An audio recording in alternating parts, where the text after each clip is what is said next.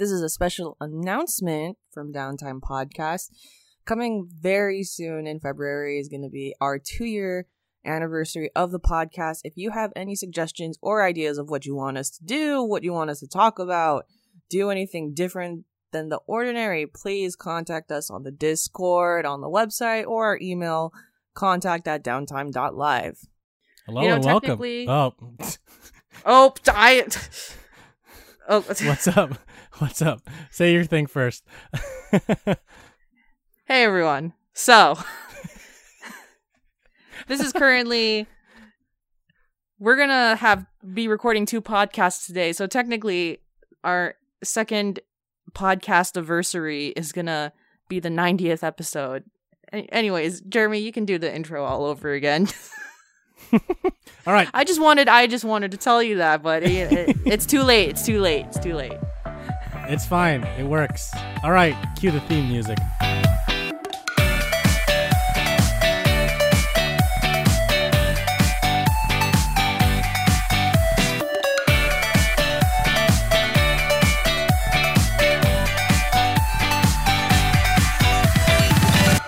Hello and welcome to Downtime Podcast, episode 88 miles per hour. Elisa, how's it going? It's going well. Um, you know, work as usual. Uh, it's a pretty tame January, which is how I like it because we we just got into this new year, and I'm cool with just the grind for a while as I save money and all that stuff. Yeah. I will say though, in terms of like video game news and a lot of things happening, it's been a pretty exciting January. 2019 is- has kicked off to a really great start for video games, and I cannot wait for the rest of the year eh, with video game news and just the craziness of everything in the video yeah, game it, industry. it's weird. This this year's weird. I thought last year was pretty weird too. Yeah, and I thought 2017 was weird, and then it, you know it just it gets better. It just keeps getting better. do you th- do you think like during back in during the old Nintendo days, like the old like the 1980s, they they were like, oh, we're just we're just a little developer that's gonna make a lot of games, or not little developer, but like you know like they they didn't have too much competition, you know. oh no, but- not at all. and you know the, the the advertisements for the games back then were pretty crazy but like a relic of its time and you know there wasn't i guess too much drama but i'm not sh- i'm not too sure and now i'm sure if they look into the future they're like wow these graphics are nice but you're all crazy I know. Basically, it's like who did what and why. yeah, yeah like what wait what what what loot loot loot boxes excuse me what does that have to do with gambling I know, man. Oh, I Um, can't wait to go over the news. But how are you doing? I'm doing well. I'm doing well. I'm still recovering from a recent trip to Tahoe that I took this past three day weekend in the United States. We celebrate Martin Luther King Jr. Day on Monday, January 21st. And so usually that's a three day weekend for a lot of people. Um, I went to Tahoe with some friends, some really close friends, and it was fun. We we went out skiing and snowboarding. We played video games.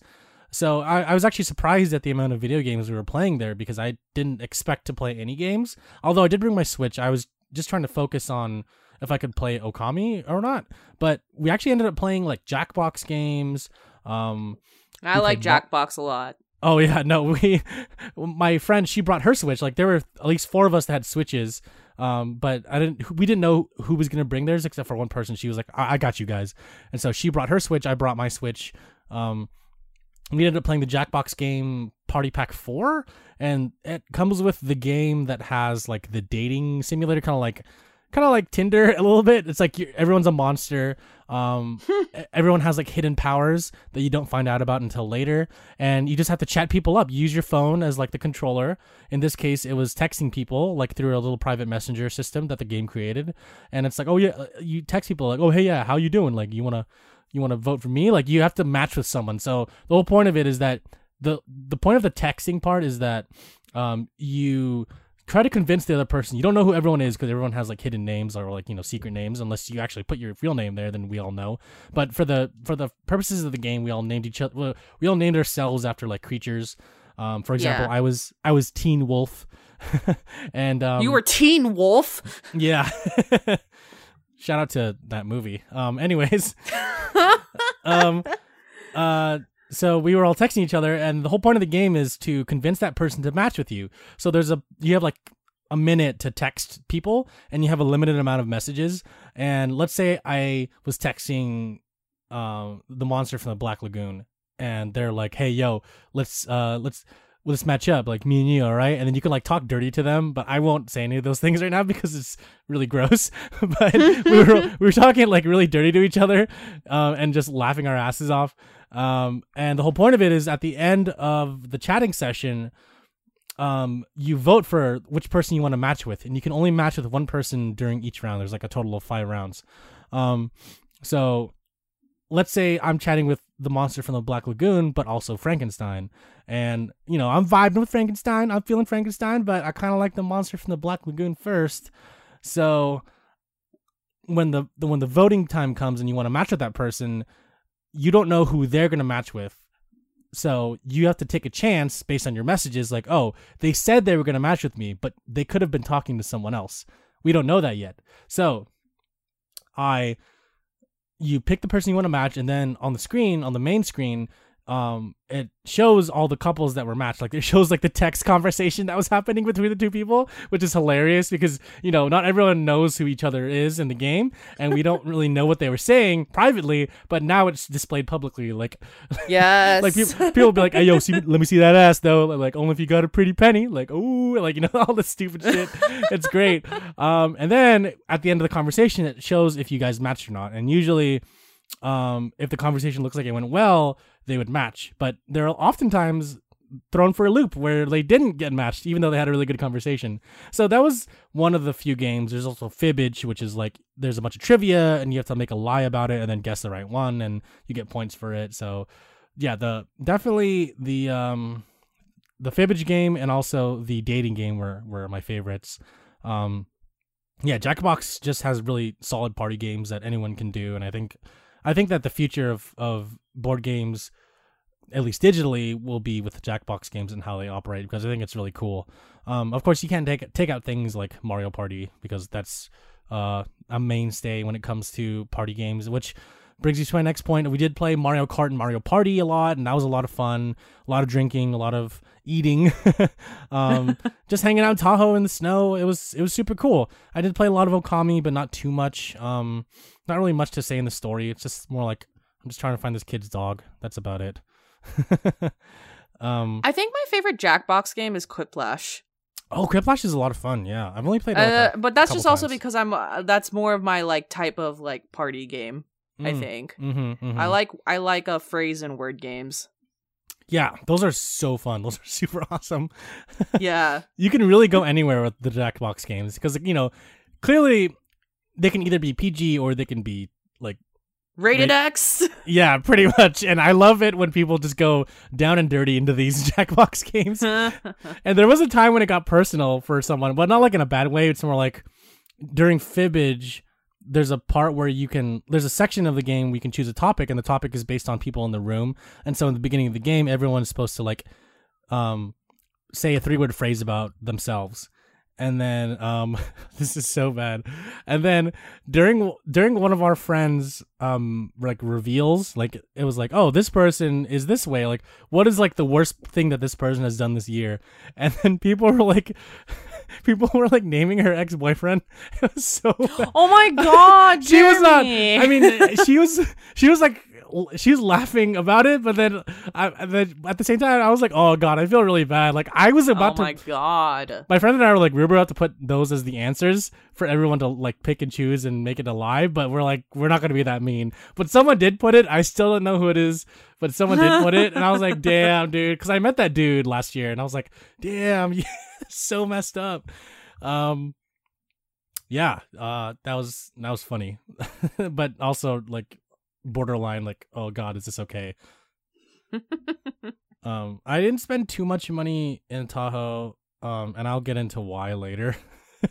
There's actually a really, uh, I wouldn't say it's dumb, but it's more of a uh, it's related I, to this this this podcast. Let's put it that way. But okay. I think it's customary if you take a so Lake Tahoe is a common winter skiing, snowboarding road trip for people in California it's very customary that if you're in a large group, you go to a market and or Costco and you get a lot of food for your weekend trip versus eating out. Mm-hmm. So I don't see a reason why you would spend a lot of money in Tahoe. Yeah. Um, I try to refrain from doing that. There's a lot of surprisingly fast food restaurants in Lake Tahoe, which were Mm. kind of, which I found interesting to look at because I was like, wow, there's a Jack in the Box across the street from a Taco Bell. Cool. Mm. Gotta gotta do what you gotta do with fast food sometimes. Mm-hmm. Mm-hmm. Jack in the Crack. Um, uh, yeah. So that was pretty much my weekend. Um, not too much gaming related stuff. Not not really anything like significant single player wise for what I've mentioned in during this year's initial podcasts. But I think that I will be off to a good start come February.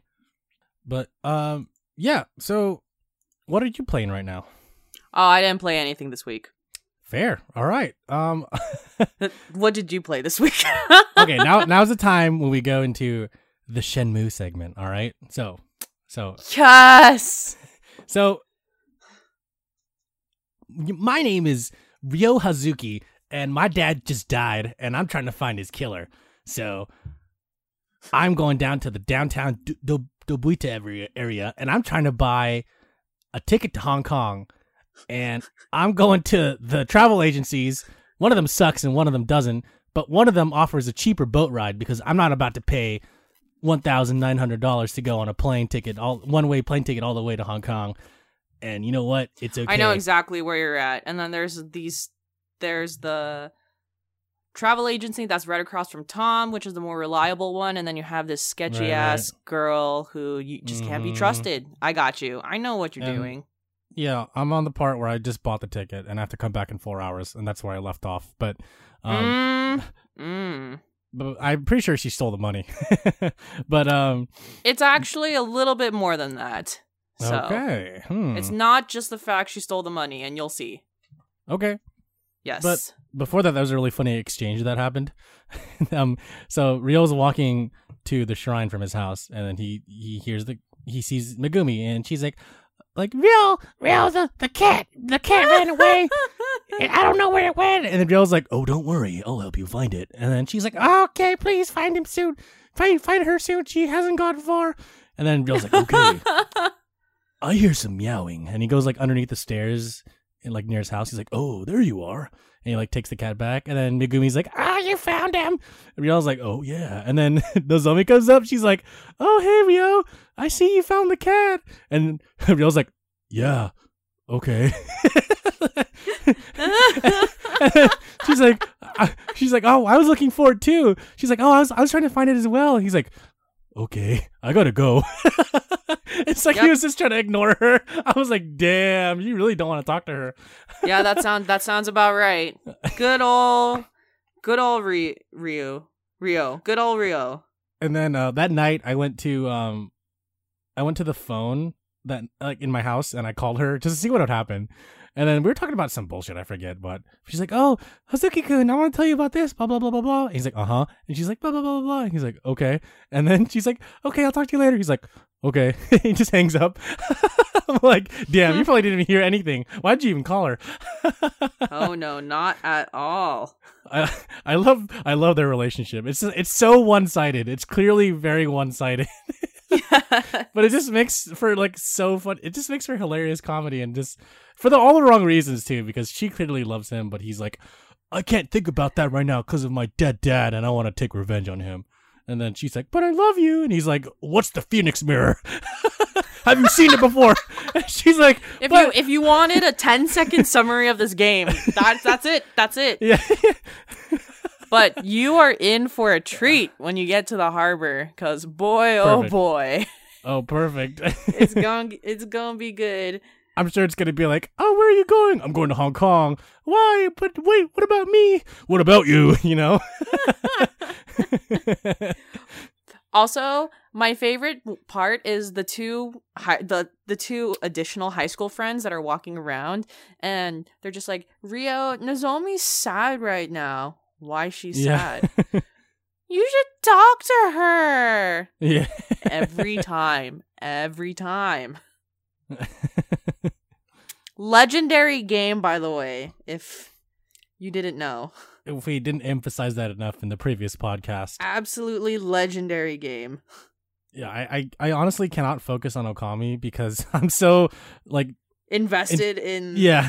the beauty that is Shenmue. I know. Me. Yeah. There are Once moments you Shenmue, you can't go back. So pretty pretty much. Pretty much. There are moments when I just switch to English because I'm like this game this game has this this game has the best of both worlds. Oh my oh, god. Oh yes. It's so good. I just love you talking to the same characters in English and in Japanese because they're like, like, oh, Hazuki-kun. And they're like, oh, what's up, man? How's it going? Looking for looking for Charlie? Charlie's not around. He sometimes goes to that tattoo parlor over there. It's like, what what accent is that, and where are you from? it's great. Oh man, yeah. I I cannot wait to hear more voices in the Shenmue world. Oh, I'm telling you, Goro, top notch. Absolutely wonderful. All right, when I hear him, I'm gonna practice my imitation of him, and I'll come back on the podcast, and I'll be like, "This is what Goro sounds like." Yes. oh boy, yeah. So that's pretty much all I've been playing. I was actually dabbling a little bit in the Shenmue world before I hopped on this podcast. So, yep. I, I left off basically where I mentioned earlier, um, right before this podcast.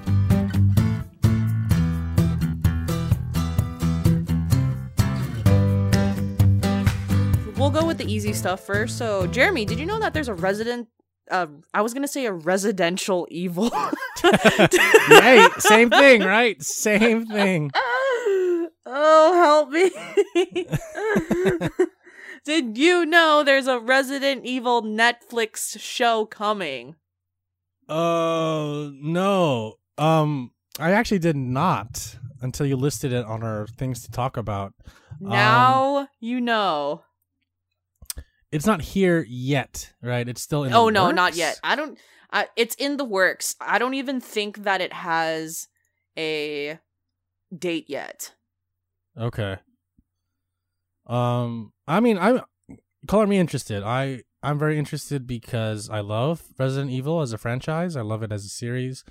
Um, the movies were so-so. I mean, they loosely follow the plot. They just had the same characters and I'd say models. Like, like they had the same. Yeah, they had to they had the same characters, but just in different capacities. Like they had Chris Redfield and they had uh, Leon Kennedy, Ada Yeah. Wong, but um, they didn't really show that these characters were Resident Evil characters. It's more like, oh, this is this is a name of a character from Resident Evil that's in an action movie with zombies. It didn't really feel too much like Resident Evil, even though there was like the Umbrella Corporation, um, that there was like you know Albert Wesker behind it all. Um, yeah, they had like a lot of the same creatures, like the Lickers and Nemesis, but it just didn't really feel like Resident Evil too much. I don't know. It just they did a good job for the time that they made them, and I don't know. It's just like it was just like basically fan fiction. yeah. There's a lot of talk, at least in the in Twitter Reddit universe, where Netflix made Castlevania into a TV show and it's in the form of an anime. right, right. And people are suggesting maybe residential residential evil. Maybe maybe that game could do really well in an anime format. Anime or live action, I we don't know what it's gonna be yet. Is that correct? Nope, not at all. Okay, so that kind of brings up, you know, what what it's For all we because- know, Jeremy, it can be a Broadway. Yeah, I think there might be one already in Japan, but who knows? Oh, I believe it. um, so with that said, there are already animated, like 3D animated Resident Evil movies that exist that are pretty cool. Um, and they do have it. do- It does feel like Resident Evil because it uses again, you know, well liked characters, um, well known characters to the franchise. Like uh, I know one of the most recent ones from 2017 ha- stars Leon Kennedy as the protagonist, and he's like killing zombies left and right, and that's cool. Um, but to me, Resident Evil will always be the essence of the games. Um, Horror with a little bit of action. Um, seven Resident Evil Seven was definitely a step back towards what the series is because from four onward, arguably, people say that it's an it became an action franchise, and I don't doubt that because four, five, six, um, Revelations, Revelations two. Um, I'm I'm sure there's a couple more that I'm missing, but uh, those ones at least to me were more action oriented and more exploration oriented a little bit, um, as opposed to uh, the first game, which was a lot more open ended. Not well, not open ended, more like exploration based because there's this whole mansion and you had to like you had to go in specific rooms, but you didn't know which rooms you had to go into first. Um, Resident Evil Seven is a lot like the first game, where it's like this old, old time American. Like I guess it was in Louisiana, I forget which state, but it was like in the South, and you had to go to um this old creepy mansion, and it was huge, and you didn't know which rooms to go in first, and there's a lot of backtracking, um, a lot of you know running away from, uh, from creatures. So, yeah, I mean it was it's cool. I, I like that um Resident Evil 7 has a little bit of everything. There's like DLC where it's more action oriented, which I think is interesting and cool. Um, Yeah. It's even got it's even got VR, which I thought was really progressive for the series since it's the first one in first person, um, which was uh which was the first game also to change the perspective from over the shoulder, which was what the fourth game did initially. Everything And before honestly, the VR was pretty good. Like I I see the entertainment factor for sure in it. Oh yeah, and people were freaked out by it. They're like, "You should never play it in VR because it's scary." But it's a be- it's a great experience. I'm like, which one is it? um, but yeah, everything before four was a fixed camera, and everything after four was like over the shoulder until seven, and seven is first person. So yeah. um, yeah, the games have always done changes when it comes to the action franchise and as well as the horror franchise genres. Um, so we'll see where the Netflix series goes because I want it to stay true to the series. We don't know if it's going to be a retelling or if it's going to be a continuation or if it's going to be like all new characters, if it's going to be part of the whole the game universe because the game the game's universe is full of interconnected stories and characters that Yeah. um, you have to like play each game to like get little tidbits about, but you don't really fully realize everything yet. So, yeah, we'll see. I think it's interesting that Netflix is doing it because, um, you know, they don't have money right now. Yeah, yeah, that too. And then that's why they're that's why they're upping their subscription prices. I know. So Which stupid. BS. Yeah.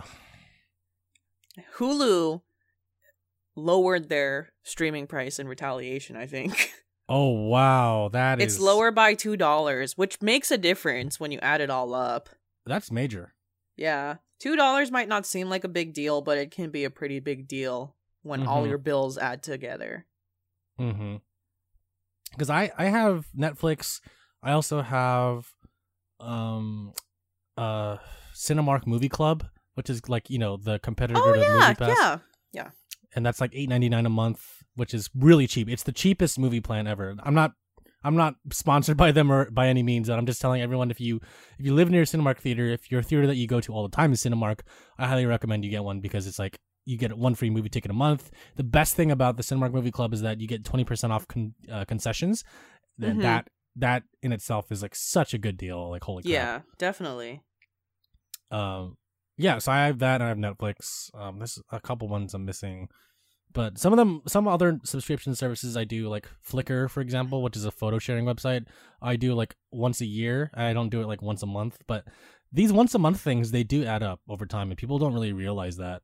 Because you think you have, you also pay for like your phone bill, or you know potentially pay for your car, you pay for your rent, and this and it's like a lot of times these monthly rentals, you have more than one of it too. I don't know how I feel about the Netflix price hike, especially because I just fucking bought Netflix, my own Netflix account for the first time. But it is what it is, I suppose. Uh, I mean, some would say you bought it at the wrong time, but I mean, it's never it's never too late to buy Netflix or to buy Netflix subscription. Just Yeah. you bought it you bought it at a time when there's just the the price just happened to go up. So Yeah. Things that you can just breeze by. So the Devil May Cry 5 demo comes out on February 7th for anyone interested in playing, and I say that because I'm that's a game that I'm looking forward to this year. hmm Um there's a there's a new fighting game coming out for the 50th anniversary of Shonen Jump, which Yep. is a manga uh like a manga conglomerate in Japan. Um and I saw that.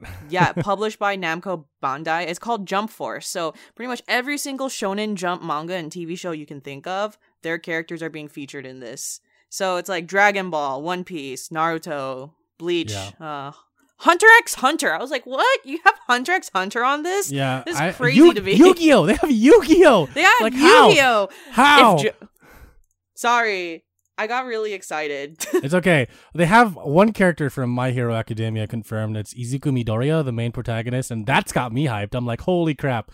Like that's gonna be so cool. I Uh, lightweight hope they have Joey Wheeler on this because if they have Joey Wheeler, I'm totally gonna play like him. So Have you ever seen um uh Yu-Gi-Oh! Abridged on YouTube? Yes, of of course. Yeah, yeah. I, I actually I'm Joey so Wheeler. so fun fact: as an anime, I actually like Yu-Gi-Oh more than I liked Pokemon in in uh, that time. oh, I, I feel it. I feel it. I was more Yeah. of a a Pokemon kid, but I, I watched both. I watched all three: Digimon, Pokemon, and Yu-Gi-Oh! Yeah, me too. I liked and- I liked Yu-Gi-Oh a lot because I I just liked the way the monsters looked. They were looked so cool. Yeah. No, totally. I, I liked the evolution forms of Digimon and like the relationships between the main characters and um kind of like the hinted romances between a couple of them and like there was a lot more like drama and feelings and Yugi and Téa. Yep, we all yeah, know. yeah. Oh yeah, yeah We all know. Uh yeah. With Digimon. There was a lot there's a lot of drama in Yu-Gi-Oh! Like I got to save my grandfather. Oh, I Um, know. Jeez, And and Pokemon is like I'm 10 forever. so I know. But I'm really excited for Jump Force actually. I might pick it up only because going. I think I'm actually gonna pick it up on launch. Oh really? If- oh well, it is a fighting game. I know you like fighting games. Yeah, if it if it's good, I will pick it up on launch. Originally, I was gonna pick up Dragon Ball FighterZ, and I found out that this game has Dragon Ball characters and more. So, I you know it, it I'm I'm gonna play with all of them. Nice. It even has. Fist of the North Star characters. Well, that's awesome. Yeah, so I um, I the reason why I'm interested in this game and not a lot of other fighting games is because I actually have a small history with Shonen Jump video games and just kind of Shonen Jump in general. Like as we me mentioned, we're familiar with the whole Shonen Jump series, Naruto, Dragon Ball, One Piece. Like even though we might not watch all the series game, uh, all the the shows under the Jump banner, like we're still familiar with them. And as anime fans, how do you not know about Shonen Jump? You know, um, Basically, for me, it was in 2006 or seven.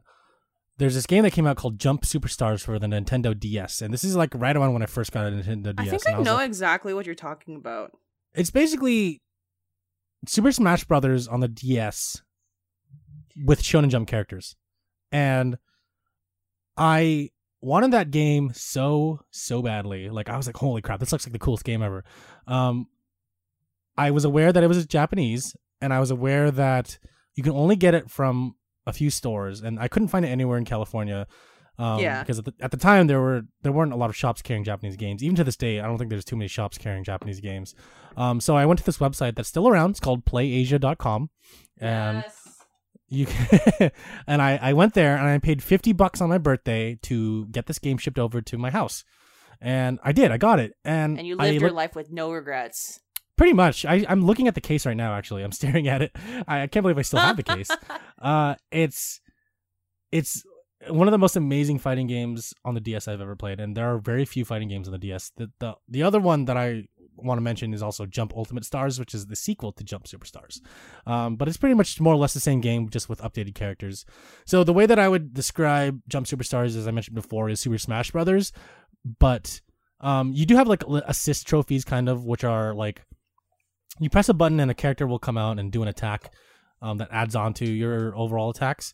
Uh, you have like mana, I guess. Not mana. It's like not stamina either. It's like a certain amount of energy. Like it's a it, it's an energy it's an energy bar that allows you to oh for perform- powerful attacks Yeah, just to yeah perform Okay. powerful attacks over time, and it'll like a limit breaker attack. Kind of, yeah, yeah. And then you you you get to a certain point where you can do like your ultimate move.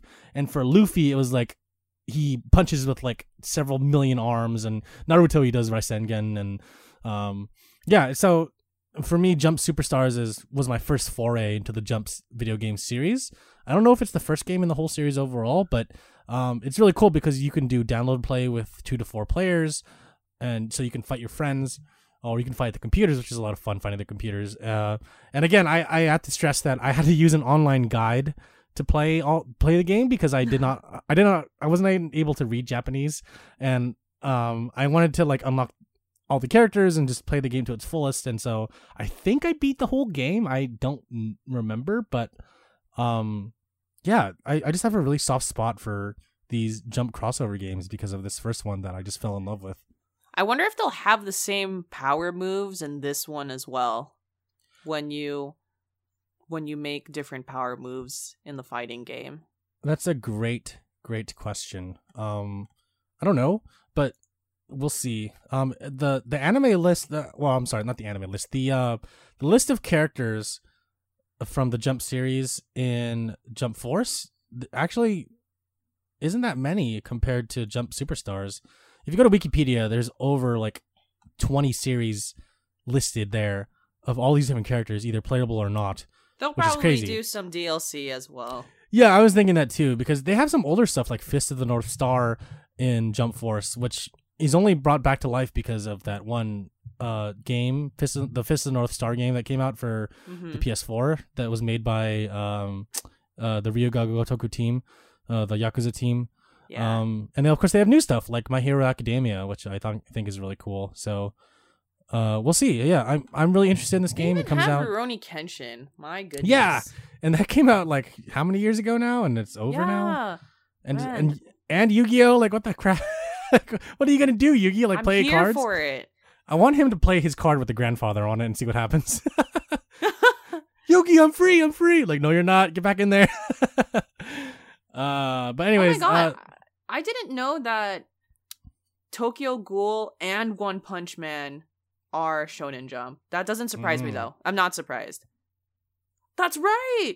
Oh, they're sleeping on Bakugan. Oh my god, can't yeah believe. Jump this. Jump has a lot of series under their belt like some that I didn't think were Jump like as you mentioned were are Jump Yeah, Kuroko no Basket is Shonen Yep. Jump. oh yeah Holy crap!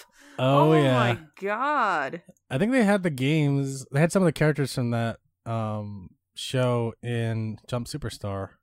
Oh man. Oh my god. Yeah, Shaman King, Prince of Tennis, uh, Kuroko no Basketball. Wait. Oh no, never mind. I was thinking of. You know what? There's another one that i I was thinking of. It's called Slam Dunk, which is also pretty old. yeah, I know exactly which one you're talking about as well. Which is also a pretty legit yeah. anime and man- manga. So, uh, yeah. So Jump stuff, so cool. Uh, this game comes out on. I think you mentioned February February 14th on, in Japan and 15th in the US. Ah, yes.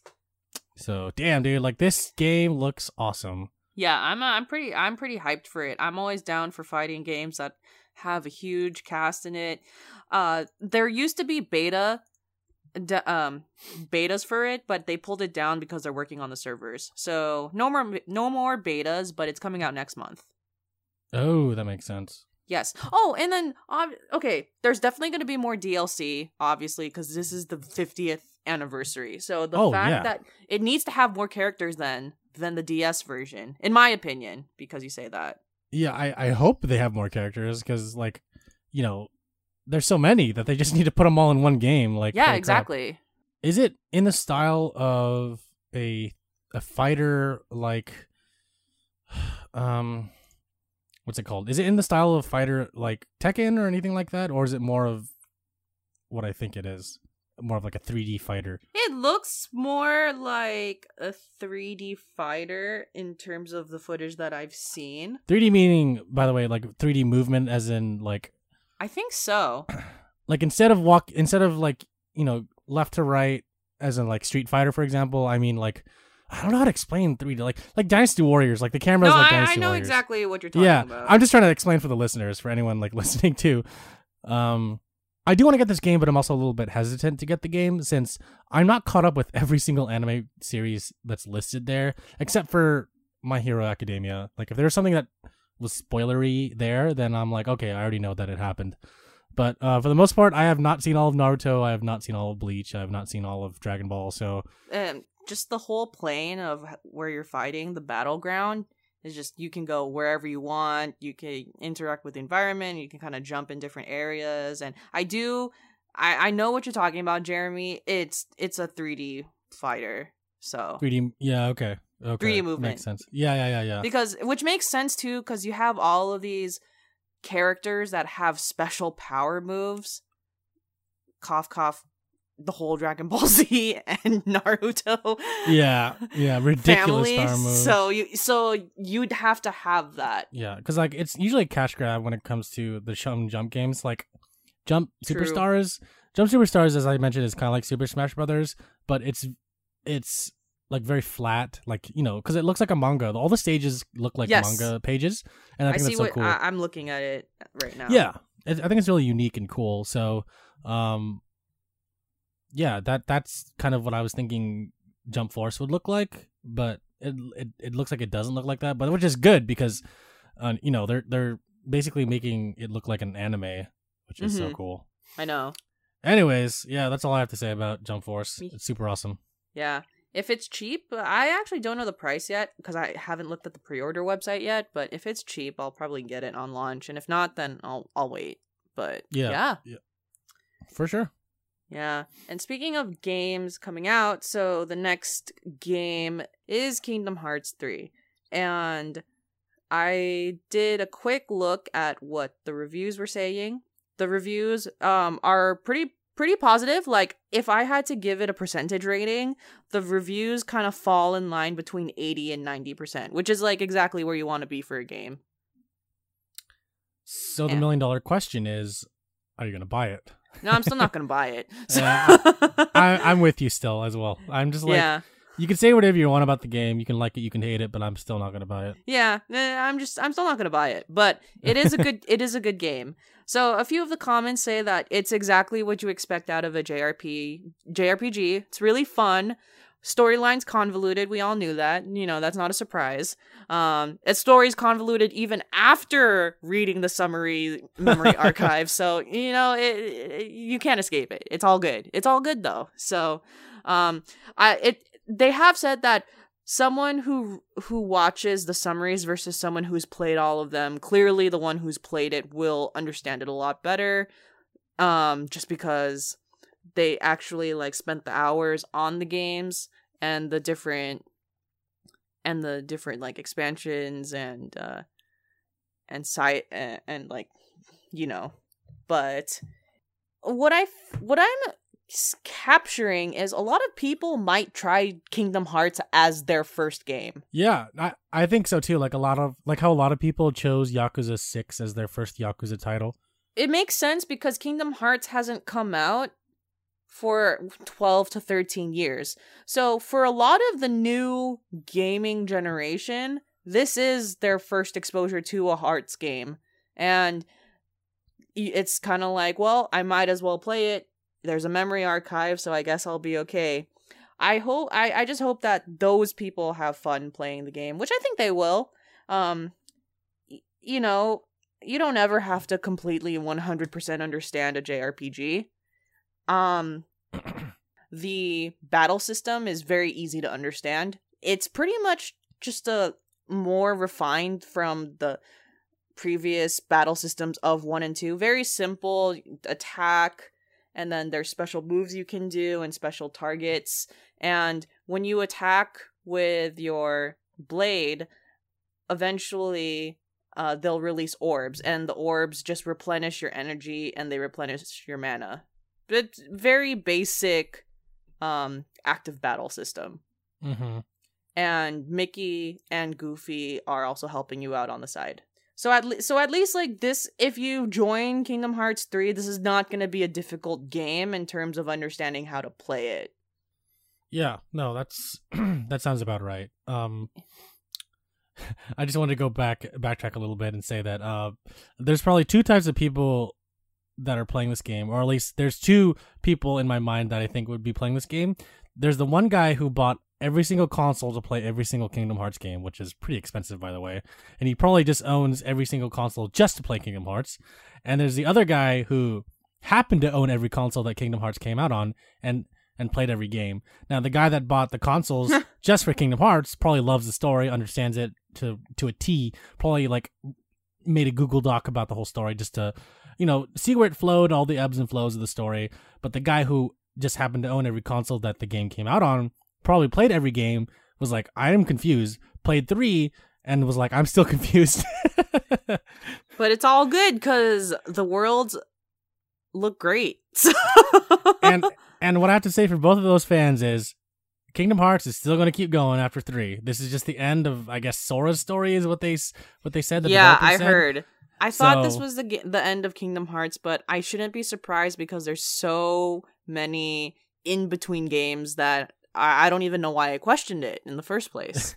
This is Uh, like for a lot of people that watch movies or just like like the Fast and Furious series, for example, it goes Fast Furious, Too Fast Too Furious, and then Tokyo Drift. But the thing is, Tokyo Drift takes place at the end of the whole timeline.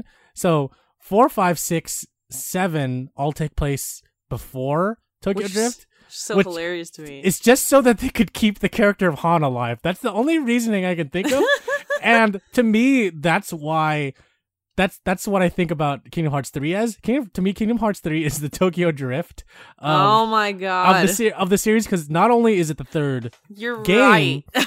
it's because everything before it was like two point five, you know, two hundred fifty eight days over whatever, or like you know, Dream Drop Distance, or what you know, just like all this bullshit title. I'm sorry, all these bullshit titles. Like I have to say it, but and it all came out because they were just like either prolonging the end of the whole series, aka the death of Han, or they just wanted a cash grab. But you know, I like to think of it both ways.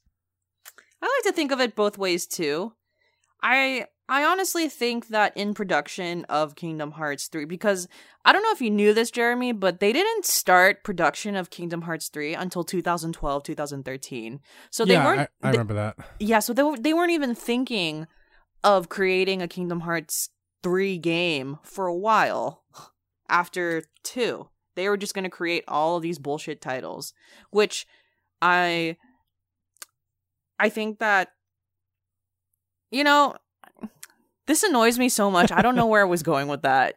Uh, well, I I can kind of add on to that. Um, basically, there were a lot of people hoping that it would come out on the PS3 because I guess the ending of Kingdom I Hearts thought it was 2 going to come out on the PS3. So I'm one of those people. There was like that trailer that came out with looked beautiful. There was like Sora and then Kairi fighting against some dude, and they're like you know trading blows with keyblades and like this whole graveyard of keyblades, and then Mickey showed up or something. I I just remember like th- that being a video on like GameTrailers.com or something. But I remember watching it. and I'm like, holy crap, the graphics look beautiful. I can't wait for this to come out on PS3 so I can watch someone play it. But you know, because I didn't own a PS3 at the time, and I didn't really care about the whole series, and I Yeah. still don't. I I kind of still like brush it off as like whatever. But you know, and as I keep mentioning before, there are people that bought the PS3 just to play Kingdom Hearts, and you know, to them, they waited for so long and it never came out. So I'm sure, like when they heard in 2012, 2013, when the PS4 came out, they're like, "Oh my god, another console!" And Kingdom Hearts still isn't out yet. And then they find out that Kingdom Hearts wasn't even being developed until that year. They're like, "Holy crap! Why did I buy this console back in 2007?" Yeah. you know. So, but you know what? Joke's on you. It finally came out. So enjoy yourself. Yes. Treat yourself, as they would say on Parks and Recreation. Oh yeah, treat yourself. Yeah. The reviews all at least said that this will give any fan who's followed it from the beginning a sa- like in a satisfactory and an emotional ending for the Sora series, which is all people want. Yeah. And and for people who are only playing for Disney, I heard uh, like they look good. I heard that a lot of the best uh worlds are the Pixar worlds, which doesn't surprise me at all, but just to point that out. To be honest, I said this last podcast, but Square Enix needed this game to do well. It really really needed to do well. I'm glad that it's that people are accepting of it even if they've never played a game in the franchise yet. No, I, I agree. And, you know, Square or whoever pulled off Tetsuya Nomura from um, Final Fantasy 15 just to work on Kingdom Hearts 3. So, yes. I'm hoping that it all works out because that guy was also doing Final Fantasy VII Remake at the same time. So now that Kingdom Hearts 3 is technically over, I'm hoping that he can focus his attention on Final Fantasy VII Remake and have it released and ready whenever, maybe in the next 20 years, who knows. yeah. eh, whatever. That's Yeah. a separate conversation that we're not going to go into. Yeah. Anyways, But yes, um, if you bought Kingdom Hearts 3, enjoy it and have a good time playing it. And I hope that this game really does um add closure to a lot of fans. And it should. Square Square Enix owes it to a lot of people to do that.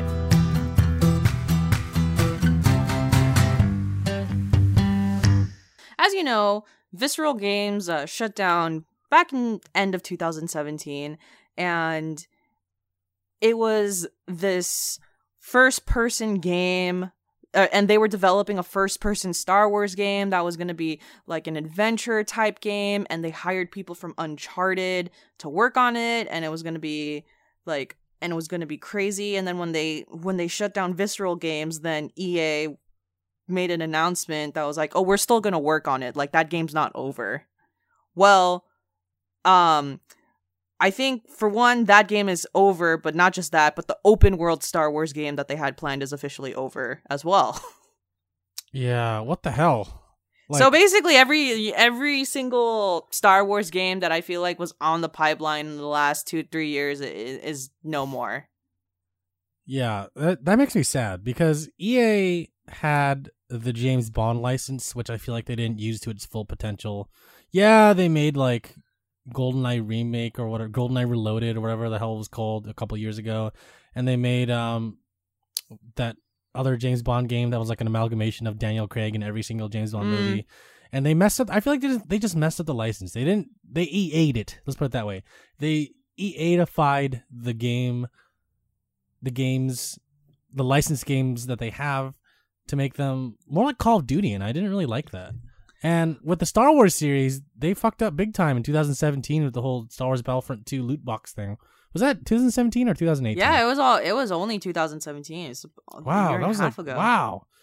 Yeah, so I feel like just EA doesn't know how to handle these licensed properties. Like they they need to give the Star Wars license to someone else because it's just not working out. Like I'm sure there's some fans that'll rebuttal against me and say, "Oh yeah, Star Wars Battlefront 2 is a changed game. It's better now." But like not when it started. Like the whole incentive of the game when it started was a lot different than what it is now. Like and they're canceling all these other games. Like the the last Star Wars game to come out was Battlefront 2 and it's been over a year and a half now and I remember during that whole like EA Star Wars video that came out in 2014 or 15 they showed all these different studios like oh we're creating something brilliant we're, we're creating something so cool you guys will like you know it'll knock your socks off and now the latest rumors are like under EA's belt Respawn Entertainment is making um, a Jedi game or a Star Wars game with a Jedi title so hopefully that will come out. But the fact that they closed a game that they were working on for so long that a lot of people have been hoping for,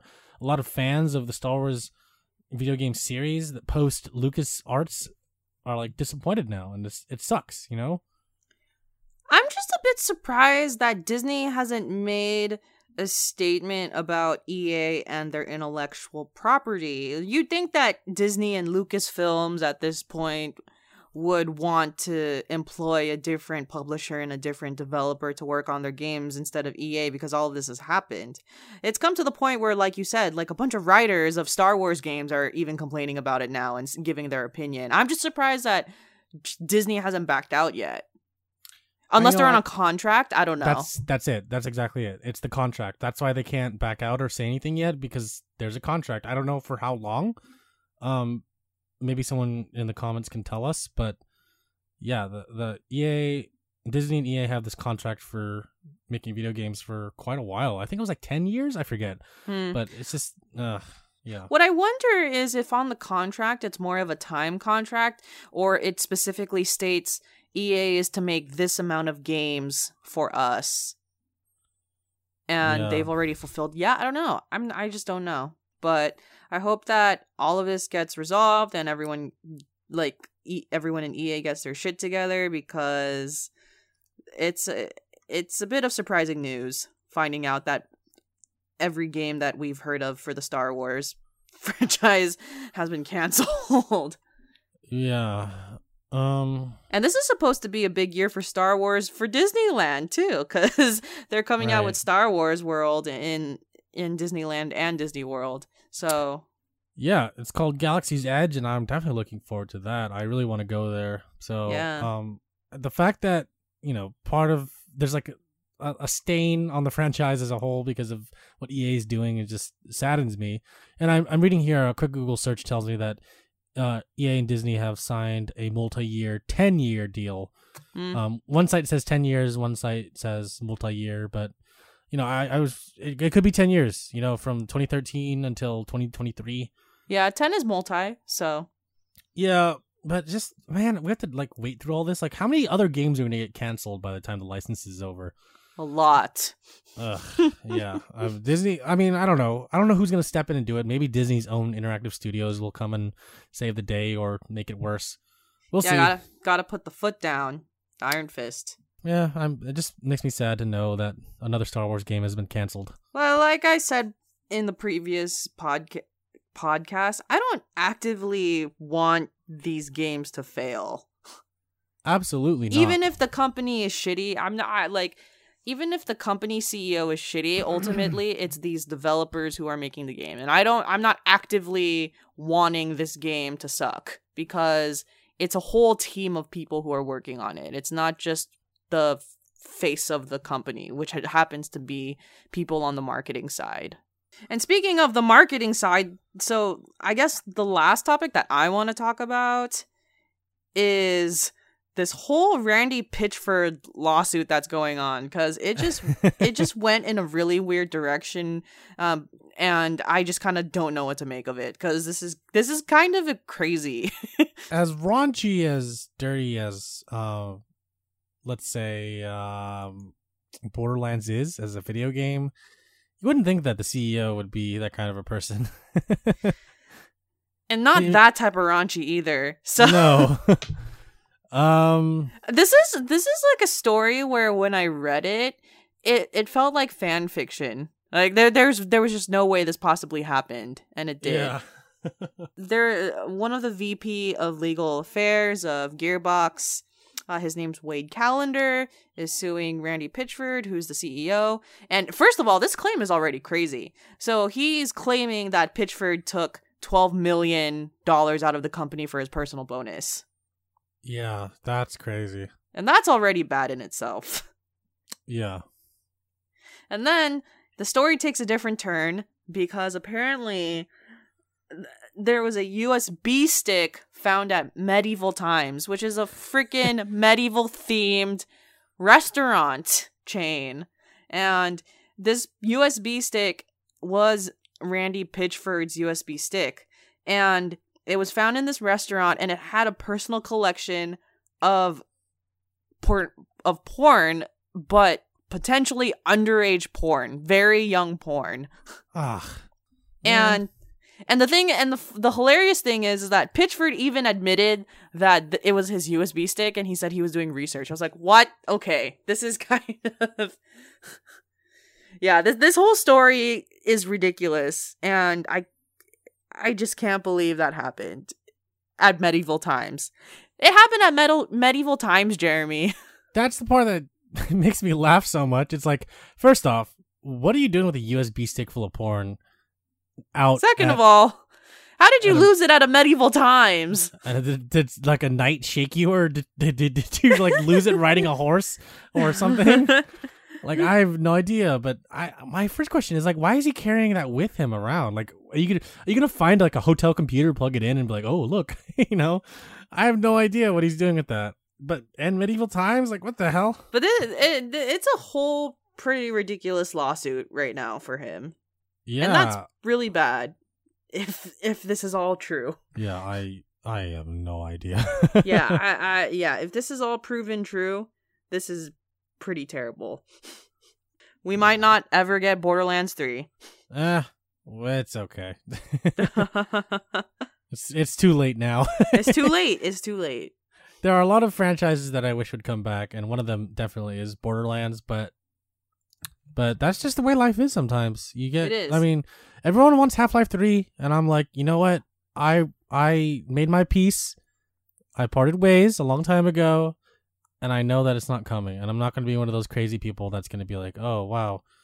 It's never going to come back." And I think in a, in a previous podcast we mentioned Marc Laidlaw, the former writer at Valve and how he kind of like divulged the ending of the whole series and levels that were going to come. And so to me that was the closure. Like honestly, if it comes from the guy who wrote the original stories, not Gabe Newell, he's I wouldn't consider him the writer of the whole fran- the Half-Life franchise. Uh, Marc Laidlaw was definitely the guy that wrote it.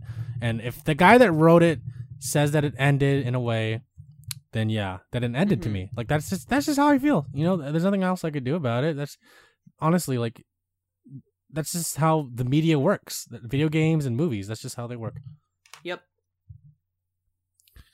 So, yeah. Um, Agreed. Yeah, that that's all I want. I have to say about that whole that whole thing. Uh, it went on a tan- like a huge tangent. Wait, what? What? I mean, we went from Randy Pitchford leaving a USB stick of porn to one of the greatest video game writers of all time. So, Yeah. um, I, it's just kind of like it, it's just you know sometimes we got to move on. Yeah, and as we've seen before with you know, rest in peace, uh Telltale, like it seems like a lot of video game companies can't stand on their own two feet anymore. And a lo- a lot of the people at the top seem to be pedophiles or crazy. Even in the movie industry. Like that that's just how it is and it's it's really scary and weird. And the only thing you can do is just let them go. Like, you know, release them from the chains and just let them Yeah. run free. For example, which is kind of strange to me, Pixar's own John Lasseter, one of the founding members of Pixar. Oh yeah, yeah. He uh he had a lot of sexual misconduct allegations put against him, um, in 2018. that he admitted to as Yeah, that well. he so it's ad- proven true. yeah, that he openly admitted to, and Disney forced him to step down, and he left at the end of 2018, and he um started a new job at Skydance Animations this year, this month, which is kind of interesting to me that they made him the head of animation even after all these allegations. But I guess you know, good talent's hard to come by, or you know, Yeah. sometimes names just last so long. But I don't know, it just uh, for all the respect that these artists have, for example, like Harvey Weinstein as a as really big movie producer, there's all these like really bad like things that come with them. Like you like you don't know. Like there's this whole you know rumor of like a or like not, I don't think it's a rumor. I think it's true. It's a like a, a child pedophilia ring in Hollywood and all these actors are coming came out in 2018 2017 saying that they were molested or they were touched by other actors like bigger name actors like Kevin Spacey and so Yeah. you know, the whole Hollywood world is trying to keep this under wraps. At the same time, all these people are getting leaked out and being like you know shamed in public. So it's yeah, it's like all you have all these people, all these talented people behind the scenes making these things come true and making them work. And on camera and on interviews, they seem like these really really genuine people.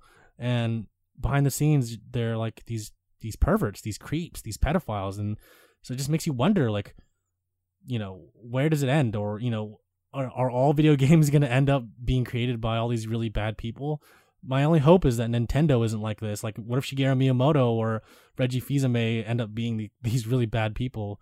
But you know we never know. Like the nintendo is one of the few companies that's very secretive about what they do um the other being valve you know like they they tell you that a game's going to be released but they don't really tell you when um Yep. they they're very private about their personal lives. They don't really divulge too much. The only the most you can find, of course, is like on news articles or on Wikipedia.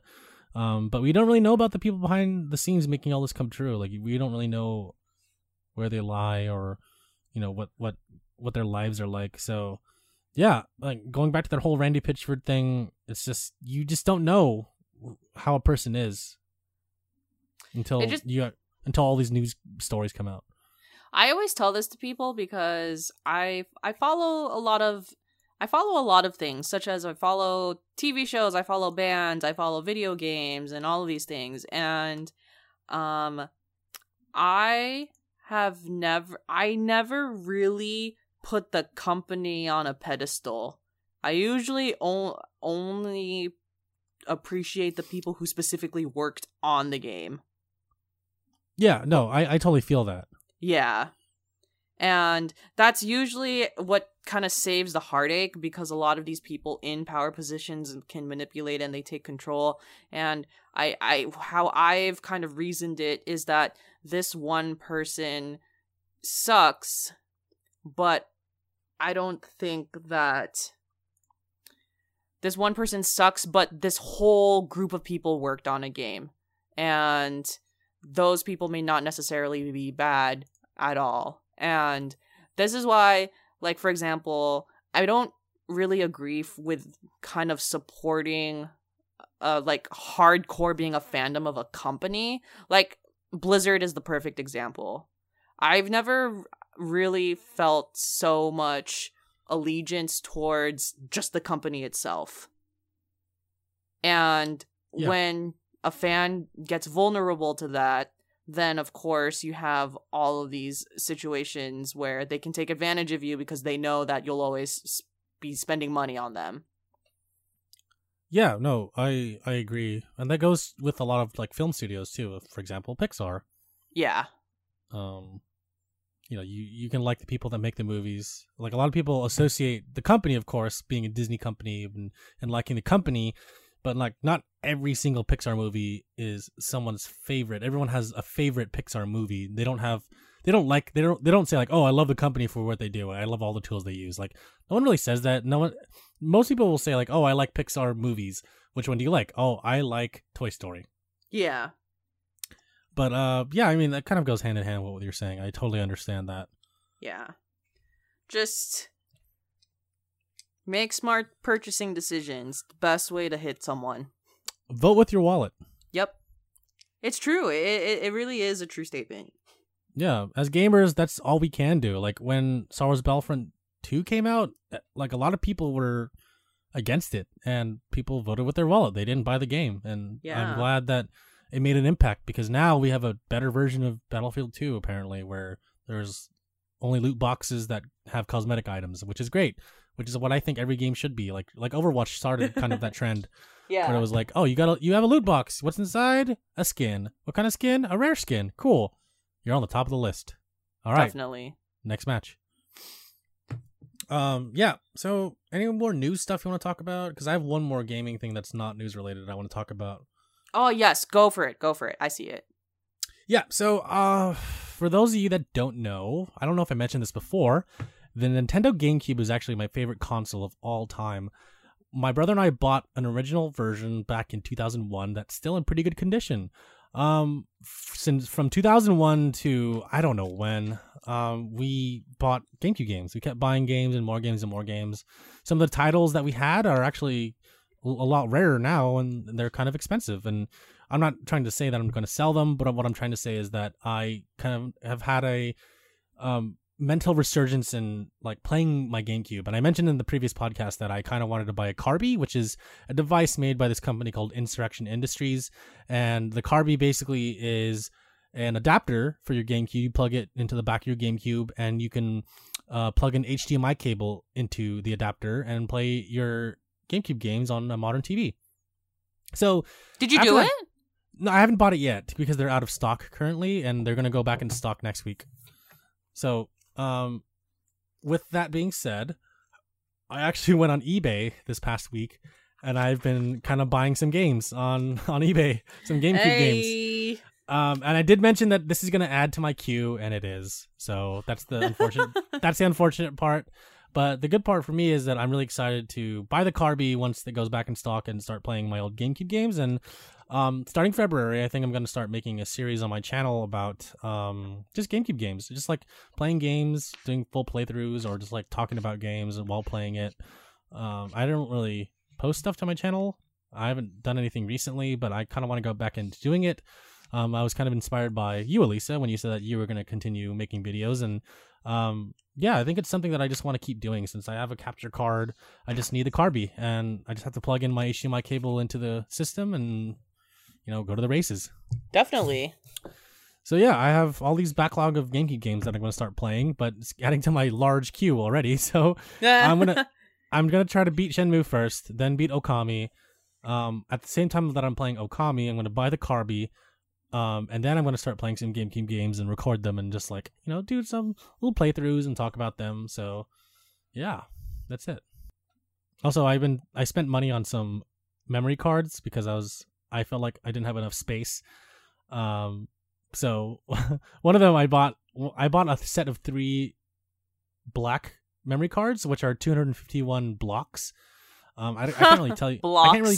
Yeah, I can't really tell you how much megabytes that is because I. no, really I, know. I, I, but I, it's funny. I know what you're talking about. Yeah, yeah, yeah, yeah. And Ah, I- the old school bought- times. I bought them from Venezuela. From the day- Venezuela, really? at- the day after I bought it, the news came out Uh, about, that they're you know- having a coup, right? yeah, yeah, and I was like, I was like, I was like, how did this get out of the country that fast? and then I was like, are these guys okay that sent me this? Like, I wonder if they're fine. So hey, shout They out to you not- guys. I know. I, it, I think the name of the capital is Caracas or something like that. They might not Yeah. live in the capital. So. They they do live in the capital because the the Oh. FedEx package that came for me said Caracas. well, uh, well, then, I don't know who sent it, but good for like, good job. yeah, thank you. Good job. Please stay safe. Yeah, stay Um, safe. I've seen the pictures and I've seen the videos. I I'm a little bit worried right now. Yeah. And Yeah. like like never underestimate a dictatorship for sure. Hope you guys are doing well. Yeah. Shout out to you guys. Hope you guys are doing okay. Please stay safe. And um, yeah, that's it. And thanks for the memory cards. Yes. Thank you. Thank you so much for giving them to Jeremy. yes, and they came back okay.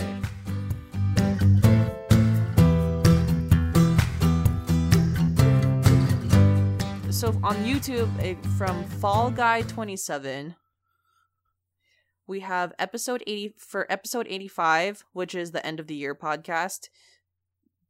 Good games and many underappreciated ones listed. Cool. And then for episode 80, which is uh, a podcast where we talked about the the crimes of Grindelwald. Um it says the podcast is so so good.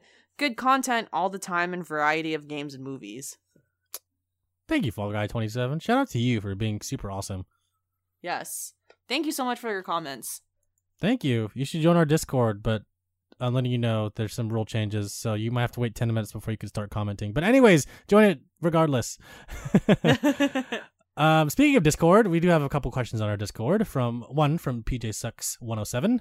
PJ says, "I think the world needs to know who are your real life celebrity bays." Uh, I have a couple. you know, I have a lot too, I think.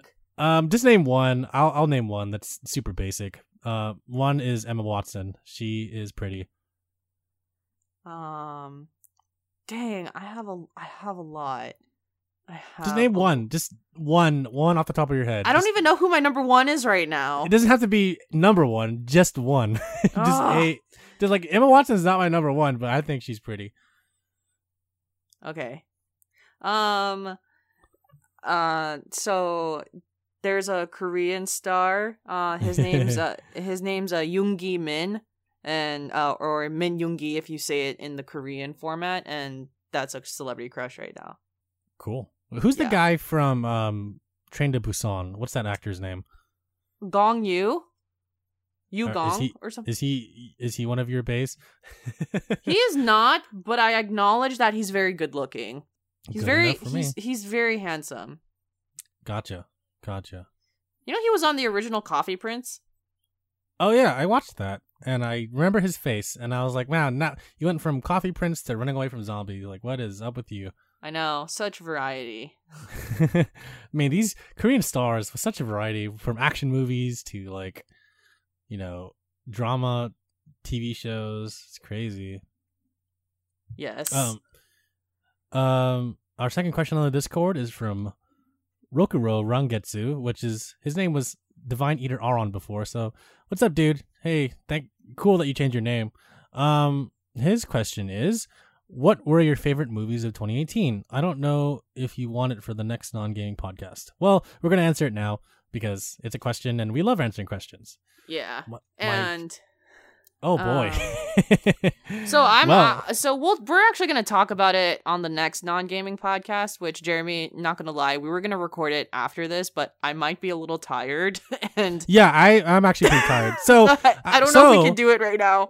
so let's just let's go into um a movie that we both saw or let's let's go into two things um i'm gonna s- i'm gonna name them now so we can kind of talk about them like briefly one will be spider-verse and the second one will be the fire documentary um to answer your question uh into the spider-verse is probably one of my favorites i don't want to name all of them because there's just too many but i do want to talk about spider-verse because it's something that elisa and i both watched uh, from last It's year the fucking best movie. yeah, it's oh my god, it gave me all the feels. Like there was a part where I was about to cry, and I was like, "Holy crap!" I, oh, I can't- I'm pretty sure I cried at that part. So yeah, yeah, yeah. it's so for those that don't know, Into the Spider Verse is a movie about how different spider people come together uh, and save the world. And you know, on the outside, that's a very superhero cliche thing, and yes, it is.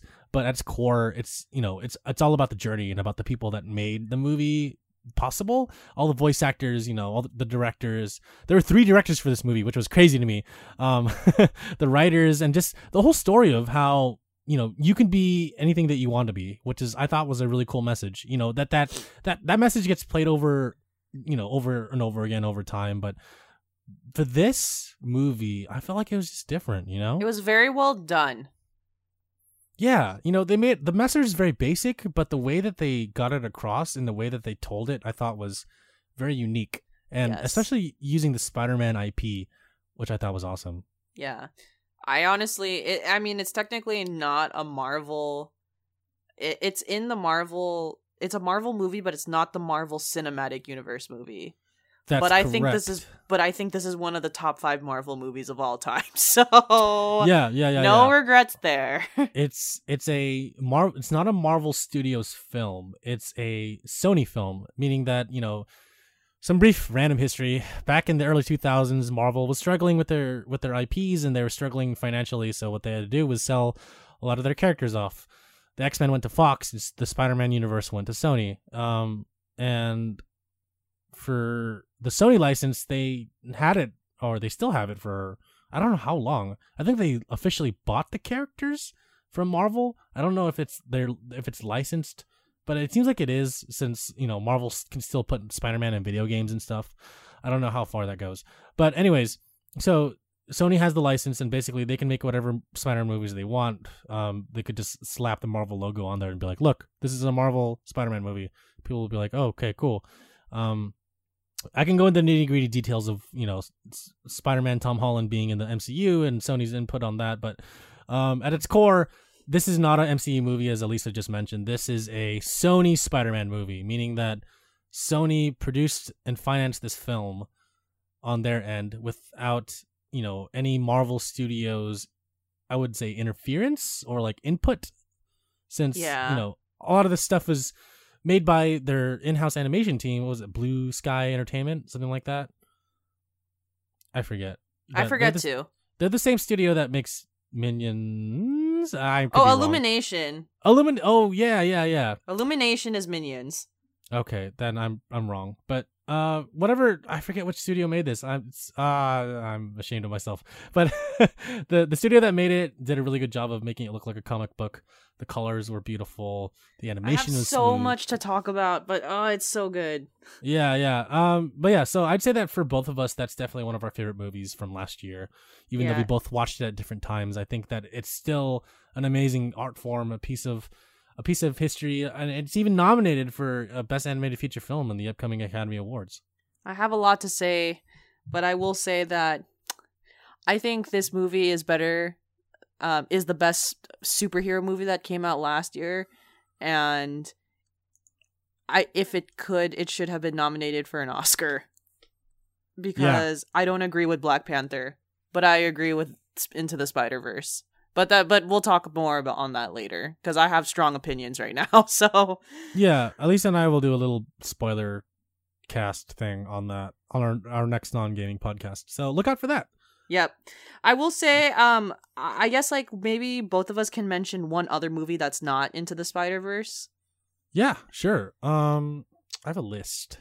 Let me just Um, look at it real quick. I can think of one at the top of my head just because I, I, I just thought of it right now. But um, my another favorite movie is my other favorite movie of this year is Searching, and Searching stars John Cho, uh, Mhm. who is the original Harold of Harold and Kumar, and it is a story about a um a father who's trying to find his missing daughter, and the way to find his missing daughter is by looking at her social media and kind of analyzing where she possibly could be.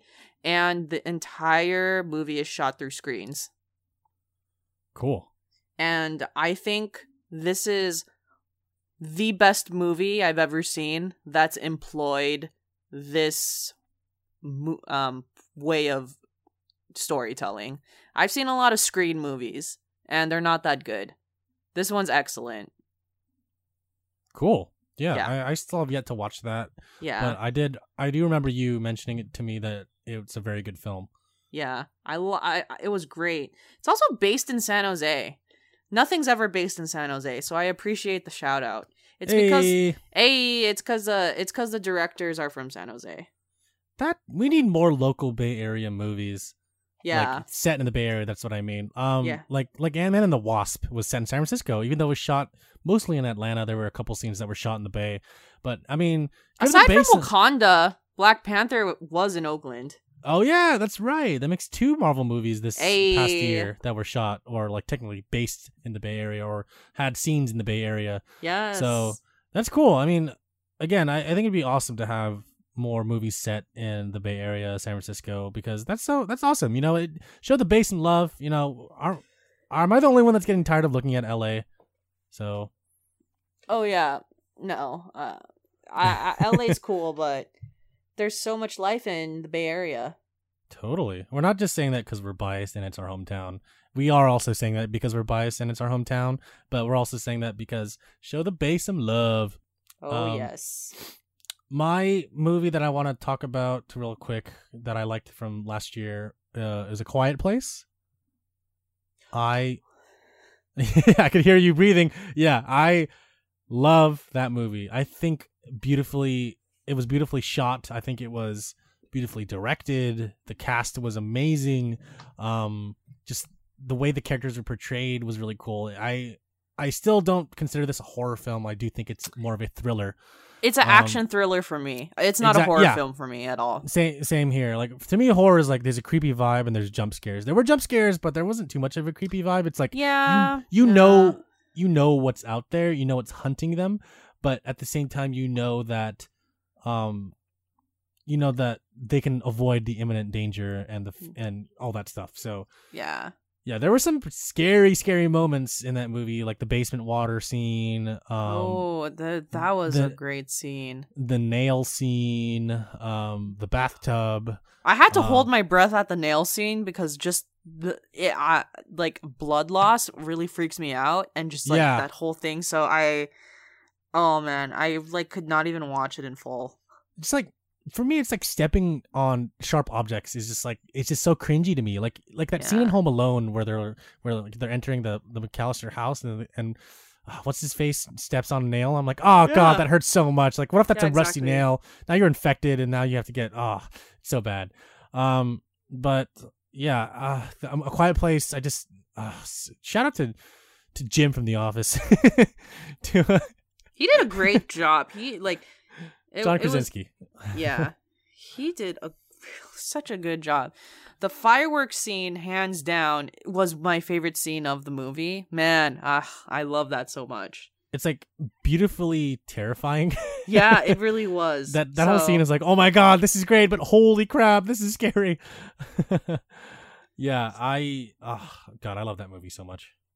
Awesome. When we'll we're gonna have a we're gonna have a non video gaming podcast soon, so you'll hear more about that. Yeah, hope you guys liked our first episode of Side Quest, so please be on the lookout for the next one. Yeah, I, I didn't realize how many people liked it, so we'll be doing more. Yeah, in that vid- in that episode, we were really trying not to talk about video games. yeah, we were trying really hard, but I, I'm glad that a lot of people liked it. it's like, you know what I'm playing? Cards. Hey. Who doesn't like gambling? I don't. hey, Ryo, let's go Oh my God. God. no thanks. I gotta go find my dad's killer. Nozomi. Hey, Ryo. Have you seen my dad's killer? but I love you. Where is he? oh, I love Shenmue so much. Anyways, uh, uh, if so, if you want to contact us, you can contact us by multiple ways. You can go to www.downtime.live, go to the contact form, and give us a shout out that way. You can also contact us by email, the old fashioned way, by by going to www. Um, I'm sorry, not, not not a website. You go to contact at downtime.live. Again, that's contact at downtime.live to send us an email, send us a comment, question, concern if you have one. Hopefully you don't. Um, you can also join our Discord by going to our website, clicking on the bottom left corner where it says community. Join our community, click on the word community. That will take you to a link to join our Discord. Um, I have to reinforce the fact that we have new rules on our Discord that mean when you join our Discord as a new user, you have to wait 10 minutes until you can speak. This is just to prevent bots from coming in, and so far, knock on wood, there have not been any bot infiltrations. No, Nope. quote, no quote unquote sex bots coming in trying to promote their porno their porno websites. So that's good. Um, all the users there that are currently um, users are called listeners, and once you pass the 10 minute mark and make some comments talking to us on our Discord, we'll make you a listener. So Yes. this isn't this isn't to discourage anyone from joining. We're just adding some extra security measures to our little community because we love you guys. We love you guys joining and talking to us directly. Um, that's the best way to communicate with us. You can get direct, clear, precise, quick answers from us on our Discord, and we use it a lot. We may not get to it in the same day. Sometimes it takes us a while because we're busy with our lives, and we hope that you guys are also busy with your lives as well. But again, uh, please don't be afraid when you first join a Discord and you can't chat because we want you there. We just we just need to make sure that you're a real human being and not trying to spam your porn website on our on our Discord. Oh, of course. Coming really soon is February, and February is two things. So, two things is one, it's Jeremy and my birthday. Like, we both have, Hey, we're both Aquariuses in February. And two, it's our second anniversary of the podcast. And if you have any suggestions or ideas of what you all want us to do for that special episode, because we, we don't know what the hell we're going to do yet. So, that's true. so let us know if there's anything that you want us to, anything fun that you want to see for the second anniversary. Yeah, and you know, let your imagination run wild. It doesn't have to be audio based. Like we rarely do videos together, but if you want to see something where we're both together doing something crazy, then let us know. I mean, we're open to anything. So don't let your imagination be limited. Please Yeah, say whatever you want. So yeah, two and I still can't believe that we've been doing this for 2 years, which is crazy to me. Yeah, it's it's really crazy. yeah. Um so yeah, with that, Elisa, please take us away. All right. So this has been the 88th episode. Thanks for listening. Um, we're gonna have a lot of special episodes coming up soon. Uh, go Patriots, cause I don't cheer for Los Angeles teams. See ya. Go sports. Bye.